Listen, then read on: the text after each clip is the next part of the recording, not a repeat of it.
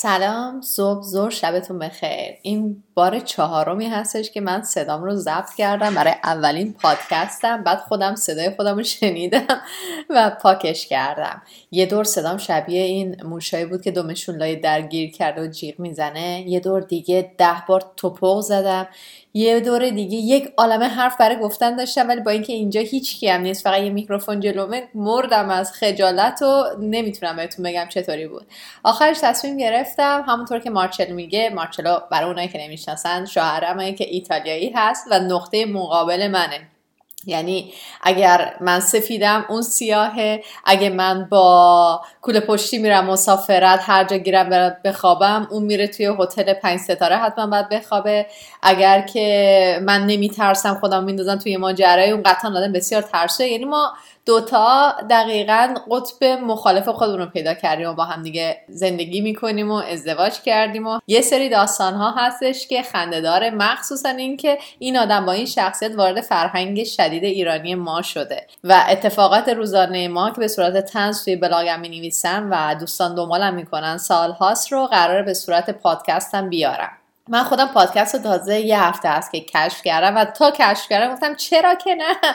منم با این صدای قشنگم بشینم برای شماها داستان ها تعریف کنم. حالا نه که زندگی من داستان های جالبی داشته باشه ولی در مورد من فقط نیست. در مورد مهاجرهای مختلفی که اینجا هستن و اتفاقات جالبی که براشون میفته صحبت می‌کنیم. در مورد داستان های تاریخی مثل مثلا تاریخ مافیا اصلا از کجا شروع شد صحبت می‌کنیم. در مورد داستان های جنایی اینجا که خیلیشون بعضیشون واقعا جالب و من حتی اسمشون هم نشینده بودم و به ایران هم نمی‌رسه. می‌خوایم باهاتون صحبت بکنیم. نمی‌دونم چرا جمع میبندم بکنیم.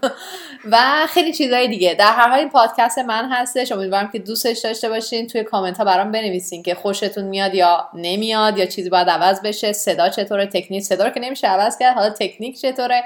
و همه اینا. در هر حال این الان برای من شده مثل یه تریبون که بشینم حرف بزنم. با شما.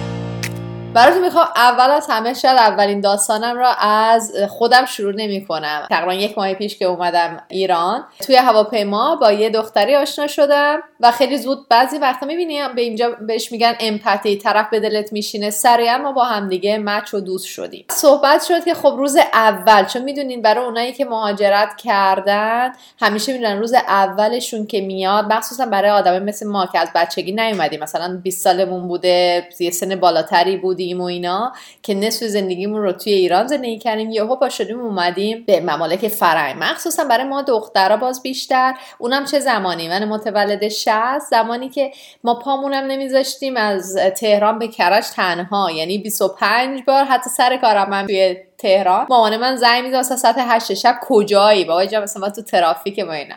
بعد فکر کنیم مایی که مثلا تا کرجش هم تنها نمی‌رفتیم یهویی بفرستنمون به یک کشور خارجی. اونم توی حالا یا اروپا یا کانادا یا امریکا هر جای دیگه تنها. یعنی روز اول خیلی من فکر می‌کنم با هر کسی که دوست میشم اینجا میگم روز اولش رو برام تعریف کن. به نظر خودم روز اول خودم یکی از بدترین و اتفاق سر هم دیگه که افتاد. خیلی الان به صورت خاطرات ولی اون روز خیلی وحشتناک بود. ولی وقتی این دوستی که باش آشنا شدم برای من روز اولش رو تعریف کرد تازه فهمیدم نه مال من که اصلا چیزی نبوده. این بیچاره خیلی از من سختی بیشتر کشیده. بریم که براتون تعریف کنم داستان روز اول این دوست عزیز رو.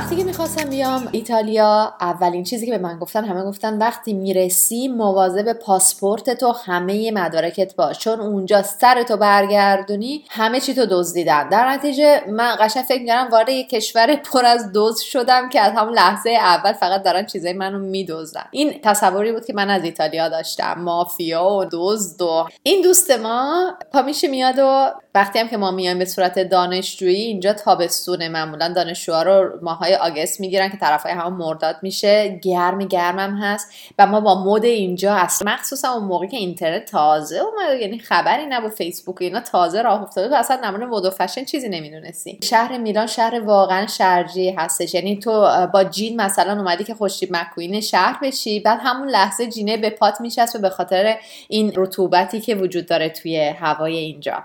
این دختر خانم توی هواپیما با یه سری ایرانی دوست میشه چون آدم وقتی هم میاد تک و تنها سعی می‌کنه به این اون خودش یکم بچسبونه که دوست بشه دیگه. با, با یکی که حداقل تک و تنها نباشم یکی دیگه با من باشه. ما کلا ما هوموساپینس ها ما انسان های خردمند که حتما کتاب رو بخونید دیاجر تو جامعه باشیم یعنی هی گروه گروه بشیم. اینم میاد و بعد اینا می‌رسن شهر روم. این دوست ما این خانوم شروع می‌کنه صحبت کردن با کناریش و یه زوجی هم جلوی اینا نشسته بودن. یه دختر پسری اونا هم تو قطاری که داشته میبرده اینا رو از فرودگاه به سمت مثلا شهر روم. قطاری ترنی. این دوتا می‌خواستن از روم بعد برن به یه شهر دیگه. اینا همه با هم دوست میشن توی واگن و با هم دیگه صحبت می‌کنن و بعد این دوتا زوج میگن که ما سالها هستش که اینجا زندگی می‌کنیم و نگران نباش و روز اول همه همینطور هست و از این حرفا.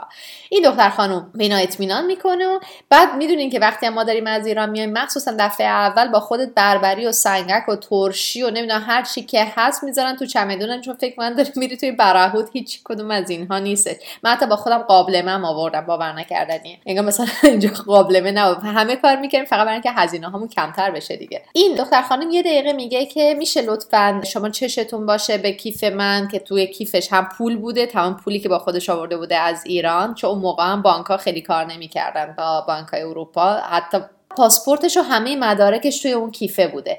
تا به اینا میگه یه دقیقه شما چشتون باشه به این مدارک من تا من برم اون چمدونای سنگینم و دو تا چمدون با خودش آورده بوده و کلم اضافه بار پولشو داده بوده اینا. بگیره بکشه پایین از قطار. بر که میگره می‌بینه کیف پوله نیست مدارک نیست. شما فکر کنید روز اول تو رسیدی تو کشوری که زبانشون هم نمی‌دونی هیچی نمی‌دونی. همه مدارکت گم شده. یعنی تو قشنگ هیچ شناسه ای نداری.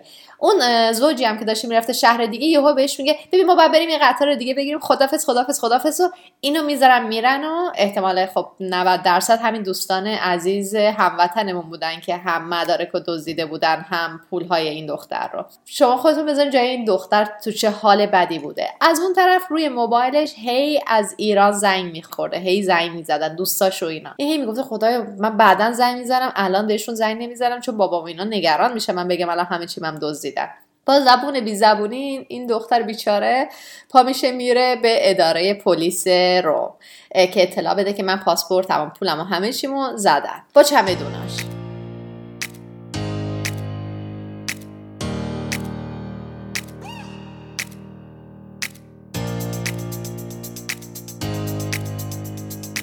بعد از اینکه این دختر خانم می‌رسه به اداره پلیس می‌خواد توضیح بده که خب مال منو دزدیدن این مدارکم ولی کلمه دزدیدن رو یادش نمی اومده چون خب می‌دونین دیگه لغات بسیار زیادن بعدم زبان جدید رو تو کم کم کم مثل بچه ها یاد می‌گیری توی محیط بیشتر از همه.